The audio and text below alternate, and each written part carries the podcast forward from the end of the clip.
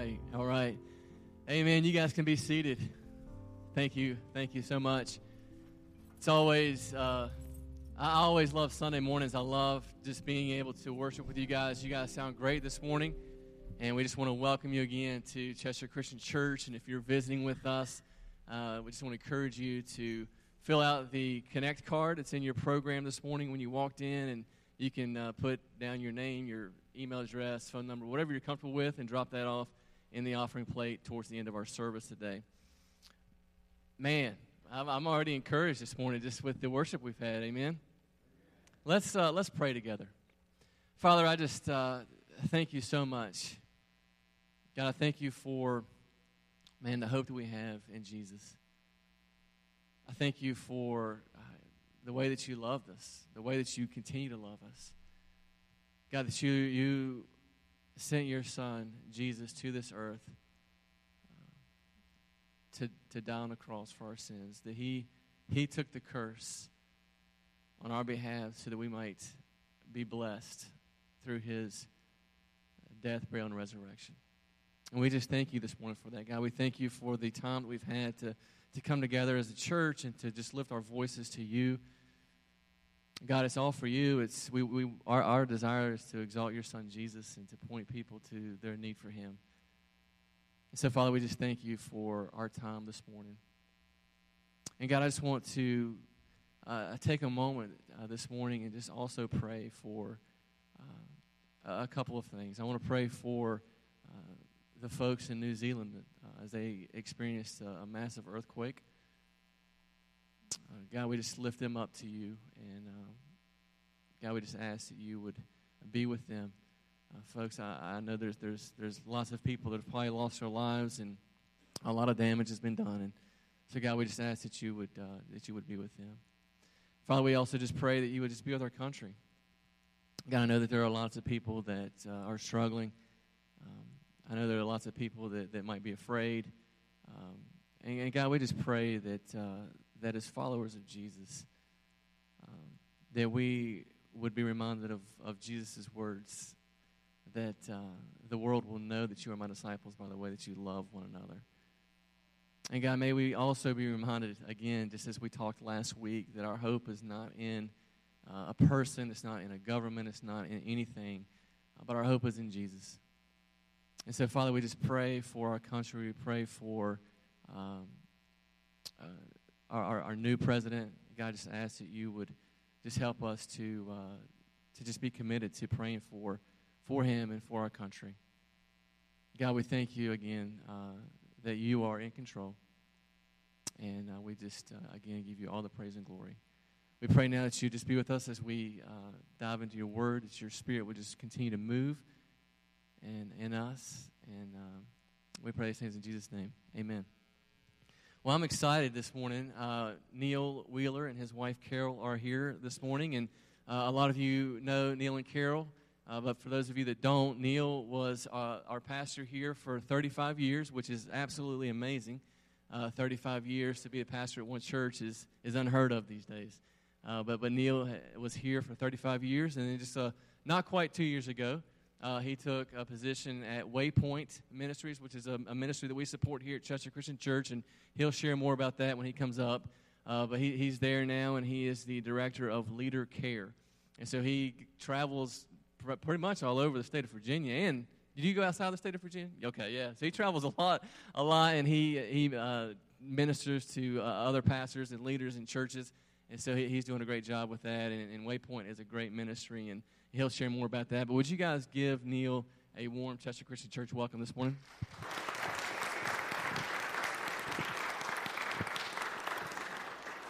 Yeah, please, appreciate it. Well, it is great to be back with you here at Chester this morning, and uh, we've been looking forward to this, and um, glad to be here today. I want to talk to you today about kingdom prayer. And so you can turn in your Bible if you like to, uh, to the book of Luke, the 11th chapter. The book of Luke, chapter 11. And we'll jump in there here in just a few minutes. Luke chapter 11. Uh, but before I do that, I do want to talk to you a little bit about what I do. Uh, I am, as Aaron said, I am uh, director of leader care with Waypoint Church Partners. And um, Uh, I've been doing that for about two years and uh, really cool job. But I want to tell you about uh, who we are. Uh, next slide, if you would. Waypoint Church Partners really uh, is uh, a ministry that focuses in the mid Atlantic region.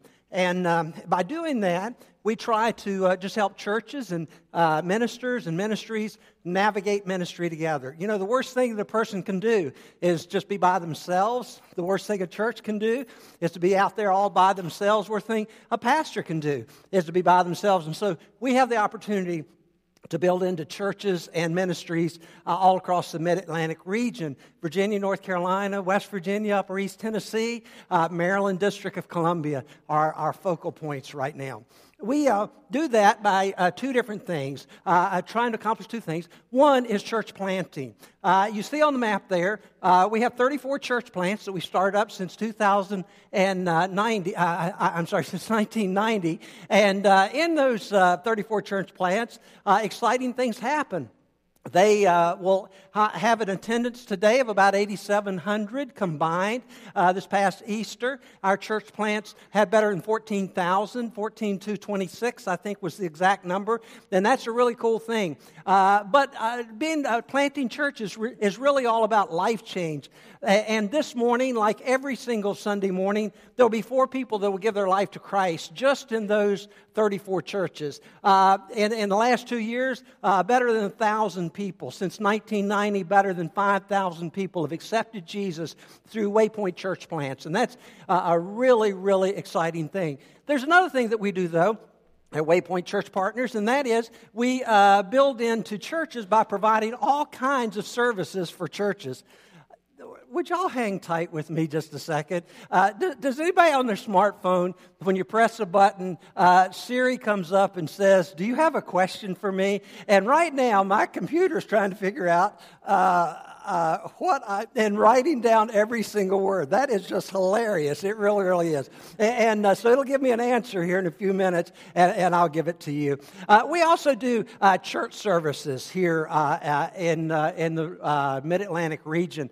next slide, if you want to go to Gary, talks about that. And we provide church services, everything from building evaluation to helping churches better understand how to. Um, uh, to minister to brand new folks when you come in through guest services. Uh, we provide media services, helping churches, especially smaller churches, develop websites and uh, branding themselves, all those sorts of things.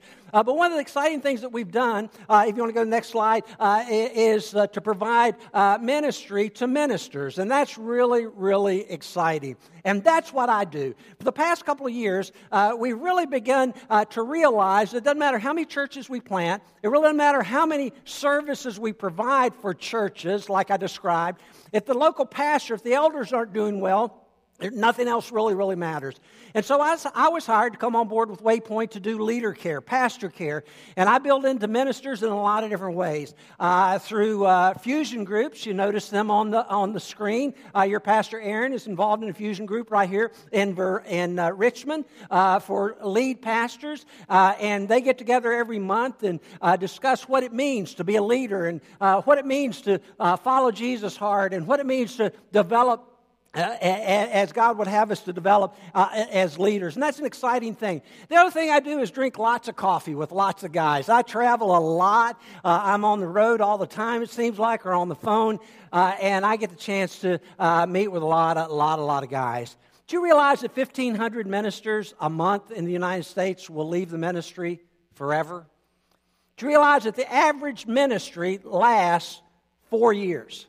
I'm not talking about in a local church. I'm talking about from the time a person graduates Bible college or seminary until he's selling storm doors at Lowe's, four years. And that's not very good.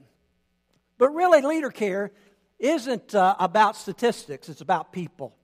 I wish you could have been with me over a 24 hour period this week when uh, I had the opportunity to build into the life of a, of a, a, a middle aged pastor whose wife had just received a liver transplant on Saturday night, last Saturday night. She's going through all of that uh, possible rejection scenario and all that. We spent a lot of time talking, praying together. I wish you, got, you could have been with me the other morning when I talked with a dear minister friend of mine whose wife had just been diagnosed that day for the second time in two years with breast cancer.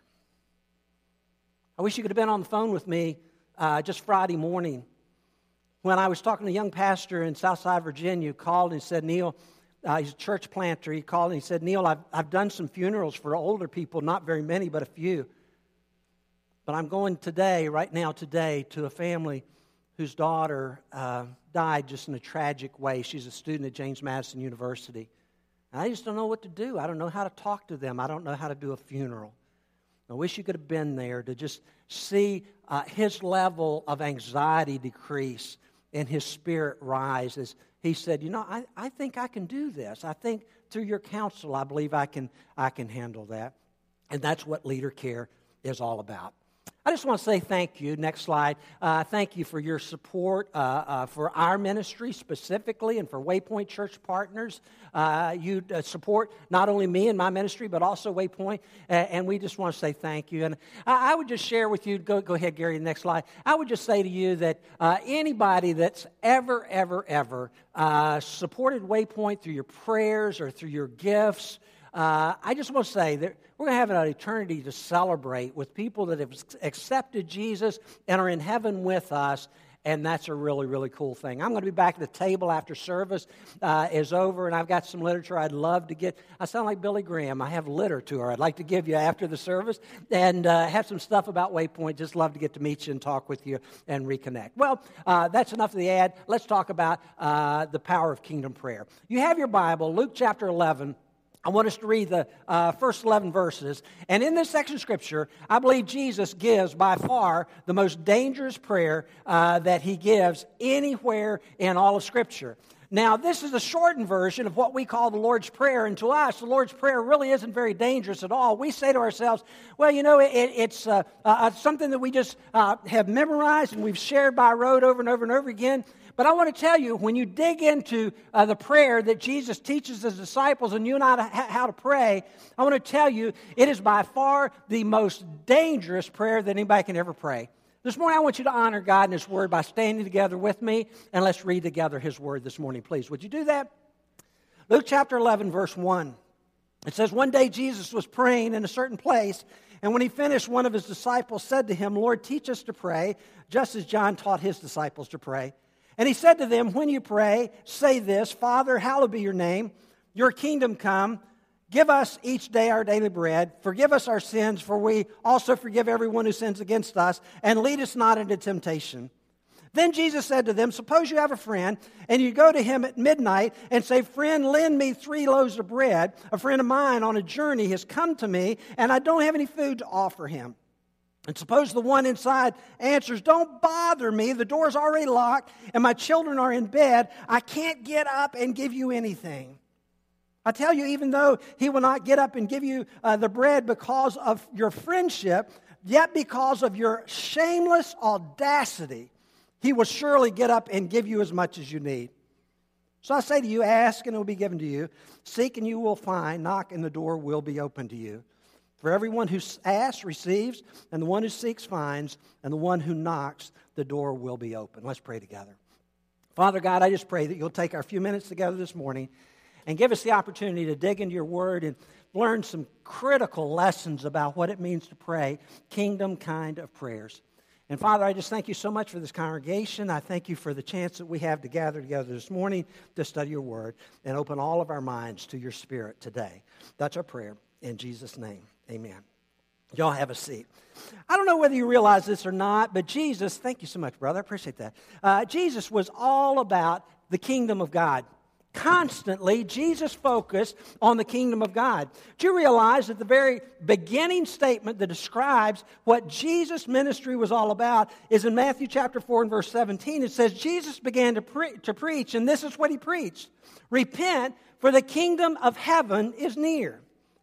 If you realize as you read through the uh, gospel accounts that as Jesus shares parables, parable after parable after parable begin with one of these two phrases either the kingdom of God is like, or the kingdom of heaven is like.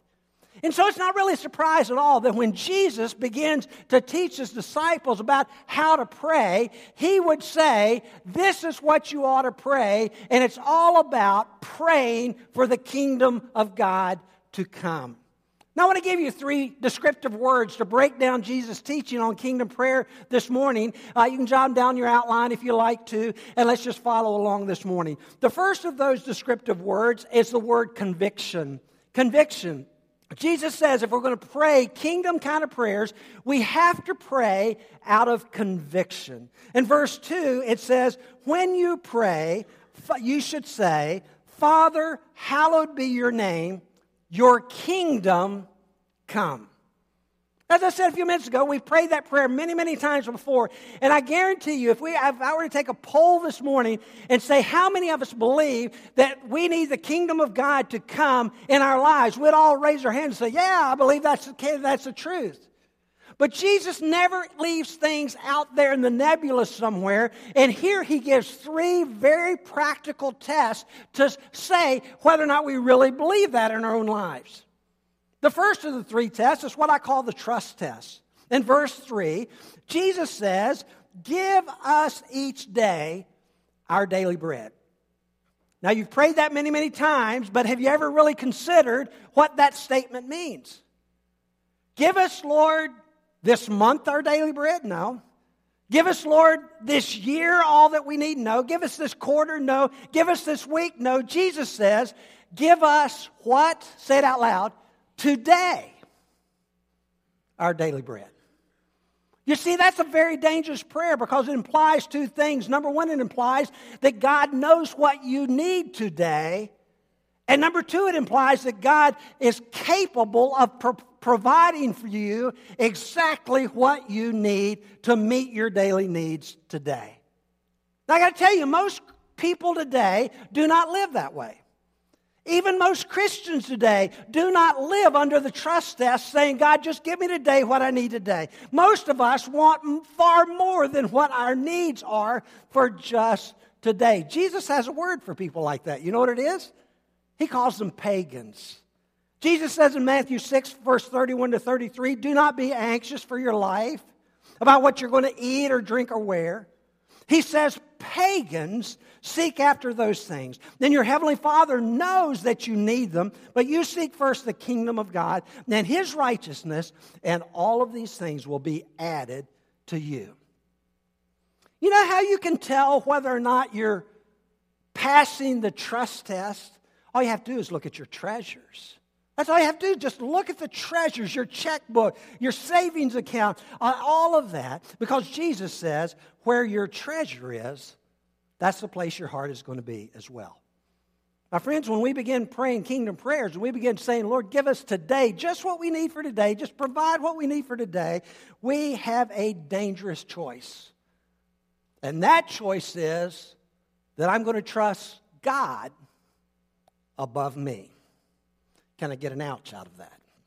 Because that is not an easy thing to do, my friends. But kingdom praying means placing trust in God far above our trust in ourselves. So there's another test, and it's found in verse 4, and it's what I call the grace test. He says in verse 4 Forgive us our sins, for we also forgives everyone who sins against us. Now, I don't know how you've been injured personally. I don't know the scars that you carry around emotionally and the baggage that you carry because of the hurtful actions of other individuals, but the Bible gives us a very clear warning.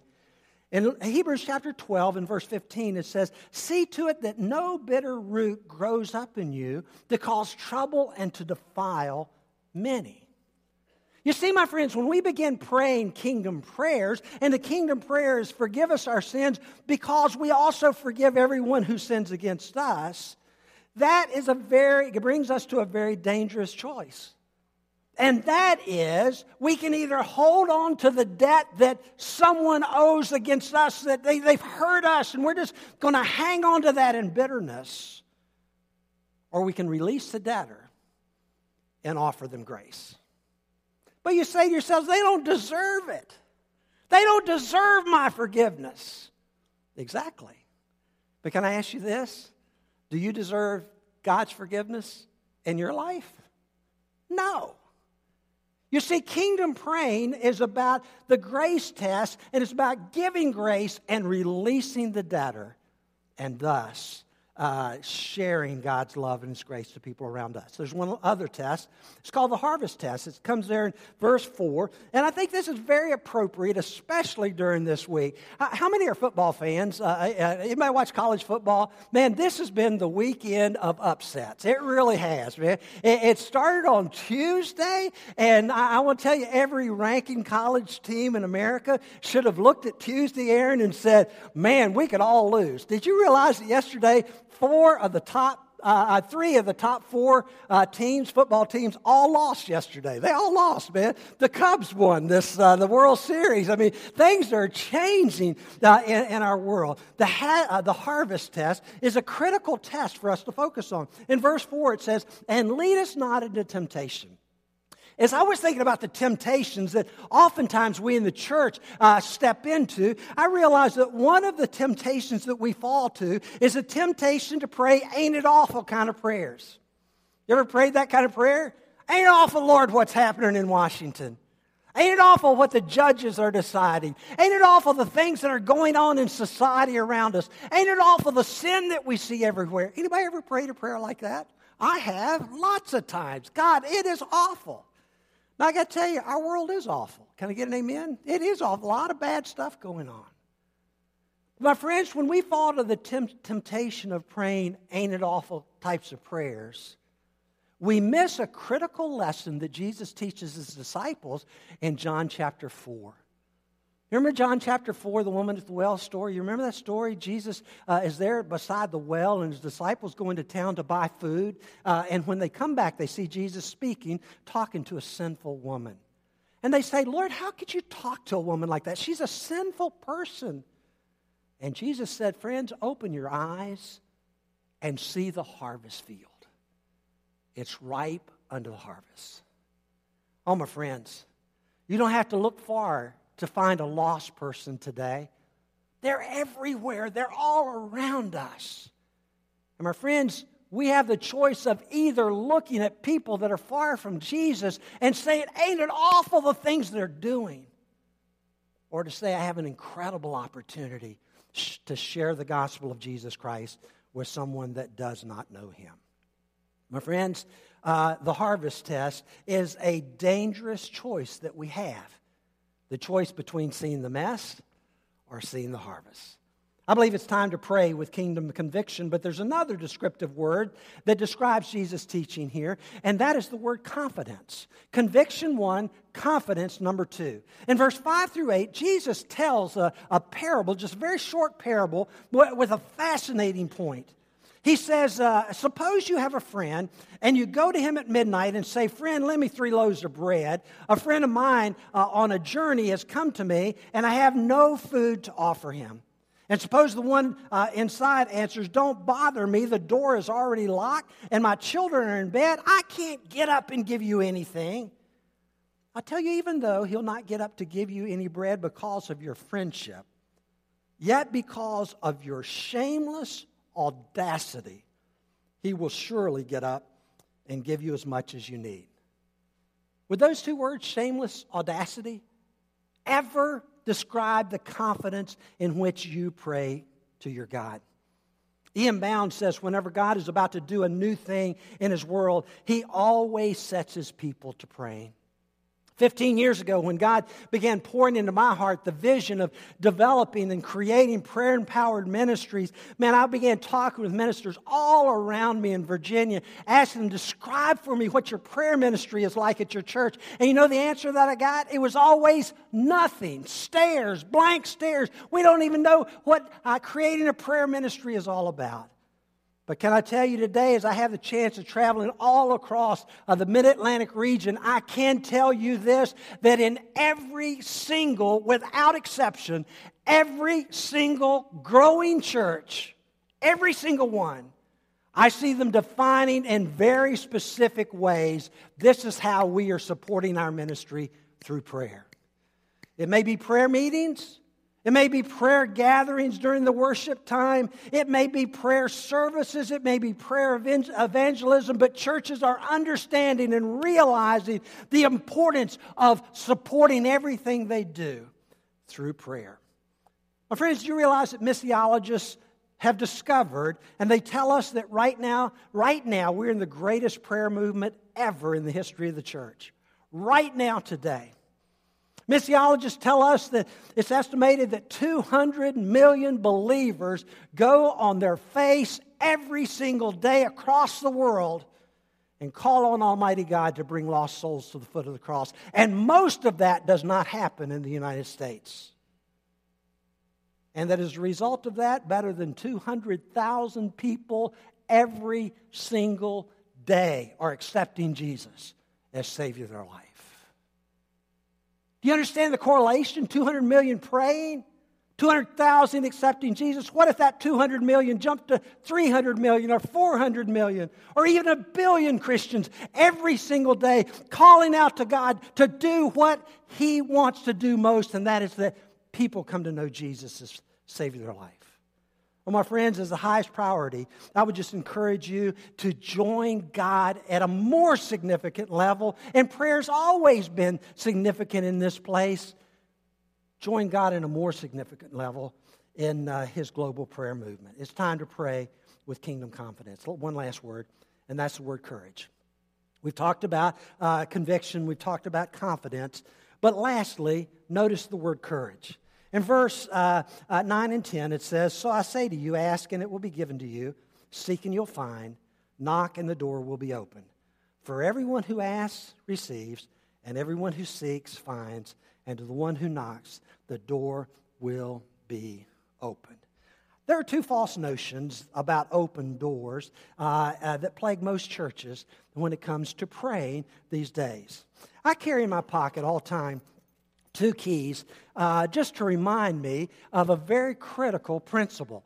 And that is that kingdom kind of prayer is very, very difficult. Kingdom praying is difficult. We, the first uh, danger that plagues the church is we just want prayer to be easy, and the kingdom prayer ought to be easy. By the way, praying by rote, the Lord's Prayer, is very, very easy but meaning it is very, very difficult. I have two keys uh, that I carry on the, the, fob that opens the gate to our apartment, uh, and I carry them all the time to remind me of this significant difference. Uh, not, not everybody's going to be able to see these two keys, but I'm just going to ask a few people uh, to notice there uh, a major difference in these two keys. Can you see it? All right. Can you see the difference? Can y'all see, Arthur? Y'all see the difference in the two keys? Y'all see the difference in two keys? I was uh, using this illustration down. Y'all see the difference? I was using the, uh, this illustration down in uh, New Bern, North Carolina, back several months back, and I said, Do y'all see the difference in these two keys? And there was a whole row of teenage girls, just cute as buttons, you know, right on the front row. And I walked out, I said, Can y'all see? Y'all got good eyes. Can y'all see the difference in these two keys? And one little girl shot up her hand and she said, Yeah, one's silver and the other one's bronze. And I said, No, that's not the difference. Aaron, you've seen this. You know the difference. Can y'all tell over there the difference? There's a major difference. This key right here is plain and blank. This key right here has cuts in it. Now, these two keys represent two kinds of praying. Lord, keep me safe and happy. Don't let anything happen to me. How many prayed those kinds of prayers? Man, I have. But I want to tell you something that key will never do something that this key will do. You know what it is? Tell me out loud. Open a door, open a lock, open a lock. You see, my friends, as long as we are apt to pray, Lord, don't let anything happen bad in my life, the door that God has, kingdom door that God has for us, will never be unlocked. By the way, Garden of Gethsemane, which kind of prayer did Jesus pray? Maybe he started out, God, I, if any other way, take this thing away from me. But what did he end up praying? Whatever it takes. This is what I've discovered in 40 years of ministry. These kinds of prayers never do doodly squat. It's whatever it takes. Man, that changes everything. And that's hard. That's hard. There's one other uh, danger that many people in the church uh, focus in on, and that's the danger of, uh, of just standing there staring at an open door and never stepping through the open door. Jesus says, Knock, and the door will be open to you. Now, if I have an open door in front of me, here's the open door. That open door will do me absolutely no good whatsoever unless I do this. What I just do step through the door. You see, oftentimes people want to use prayer as an excuse for not do anything else. I believe totally in prayer, but my friends, prayer always leads to a step of obedience. And what I've learned in my life is that God usually only gives you uh, uh understanding of one step. You know, I want to know what a half a mile down the road is going to be like. And God says, no, make one step. And if you'll do that, the door, open door, will provide incredible opportunity for you. Carol and I, back this past spring, uh, both in our own individual prayer, prayer lives, uh, just heard the Lord speaking into our lives so clearly it's time to move. It's time to sell your house and move. We'd lived in the same house for 26 years. We loved that house, and, but we just sensed the Lord was saying it's time to move. And I asked Carol, I said, okay, it's time to move. Do you get any sense about where God wants us to move to? You know, that makes sense, right? Doesn't it? And she said, nope, not a word. And I said, funny, that's me too. And I really got the sense that God was saying, Neil, it's time for you to move. It's time for you to trust me to figure out where you're going to move to. Make sense? Make sense? We put our house on the market. We called a ministry partner friend of mine. I'm a missionary, and uh, my, my uh, funding comes through gifts of uh, just faithful individuals. Some of you here do that, and I appreciate that so very much. The church does, and that's wonderful. But one of our ministry partners is a realtor, owns his realty business uh, up in Mechanicsville, and uh, we marketed our house through him. And Steve did all the comps, and he came over and he said, "This is what you ought to sell your house for." And he was sitting there, and he said, "Are you ready to sign?" Uh, yeah. And he said. But you know, I, I just, I think we ought to raise the price 10000 And I said, okay, I'm good for that, you know, and uh, we signed a contract. Folks, in less than 48 hours, we had in our hands a signed contract, full asking price. And so I began thinking, I guess we got to figure out where we're going to move to, you know? And I sensed God just saying, all I ask you to do is take the step. Let me worry about the rest. And folks, I'm not making this up. It's not preacher story. It's genuine, honest to goodness truth. Within the next week, God had blessed us with an incredible apartment to live temporarily. And He gave us the house of our dreams that's being built, and we'll move into it as a Christmas present uh, by the end of the year. Why? Because we stepped through an open door when it didn't make sense and we didn't understand what was going to come next. And God says that's what praying kingdom kind of prayers all about. I, I don't know what your open door is as a church, individuals, but I want to tell you pray and pray and pray and pray and pray and pray and pray and pray and God show me what to do next. God will show you. You knock, door's going to be open. The question is are you going to be obe- uh, obedient to God or disobedient? Or to step through the door or just sit there and do nothing? Two reasons why kingdom praying is very, very critical. With this, about two minutes and I'm done. Reason number one Satan hates it. Satan hates kingdom praying. You know, I don't have any problem whatsoever sitting down and praying those kind of smooth key kind of prayers. I, I, I never have any issues whatsoever. That's so easy to pray. But you know what? Satan throws up barriers constantly when I'm praying in those seasons. God, whatever it takes, whatever it takes. And Satan throws up a barrier and says, No, no, you don't really mean that. You're going to slide back. You ever, ever experienced that? Satan hates it. But lastly, God loves it. I want you to turn with me to the last book of the Bible. I love the book of Revelation. Wonderful book. I think it's the simplest book in the world. Uh, Revelation chapter 8. I think it's the simplest book in the world to read uh, and understand. Uh, the, the, uh, uh, the, the message of Revelation is just simply this God wins, Satan loses. That's it. Well, there is an addendum Anybody that's with God wins, everybody that's with Satan loses. That's it. That's the book of Revelation. But in this section of Scripture, chapter 8, there is a statement about what happens when you pray kingdom prayers. It says in Revelation chapter 8, verse 1 When he opened the seventh seal, there was silence in heaven for about a half an hour. I saw the seven angels who stand before God, and the seven trumpets were given to them.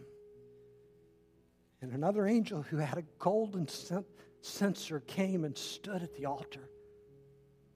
And he was given much incense to offer with the prayers of all God's people on the golden altar in front of the throne. And the smoke of the incense, together with the prayers of God's people, went up before God from the angel's hand. Father, I realize that every prayer that's ever spoken, you hear. Whether it's the simplest prayer from a, a child, you hear it. Whether it's from a husband or wife in a troubled marriage, and they don't know where else to turn, but they turn to you in prayer, you hear those prayers. You hear the prayers of the church as church cries out to you that lost people in their community would come to faith in Jesus and that lost people all around the world would figure out who Jesus is through a clear explanation of the gospel to them. Every prayer we pray, every prayer we pray, but especially it would seem those kingdom prayers are calling on you to make an eternal difference in our world. Father, they they're placed on the altar in the very throne room of heaven itself. And God, those prayers rise up to you as a sweet incense and bless your face and bless your nostrils bless your heart and even cause you to bring about change in our world. Thank you for the privilege, Father, as a church for us to learn today about what it means to pray kingdom prayers. and I just pray, Father, that you would bless this place and continue to help this place be a, pray, a place where prayer is powerful and significantly given to you. That's our prayer in Jesus' name. You know, when Jesus was here, he had uh, one purpose, he had one mission. And that mission was to seek and save the lost. Jesus said it over and over again. And as Neil said, you know, he's praying in, in, the Garden of Gethsemane, and he prayed one of those prayers. I mean, he struggled. It was it was difficult. It wasn't just easy for Jesus. You know, he prayed, Father, if it be Your will, this cup pass before me, and but not your not my will, but Your will be done. I mean, Jesus knew his mission. He knew his purpose, and so he went to the cross and he died. And when Jesus was buried and he was raised on the third day I want you to know that when that happened, uh, that when you and I put our faith and trust in Jesus and what He did for us on the cross, the same that the same Holy Spirit that raised Jesus from the dead lives in us. Do you realize that? And as Neil has said this morning, that, that ought to give us uh, conviction.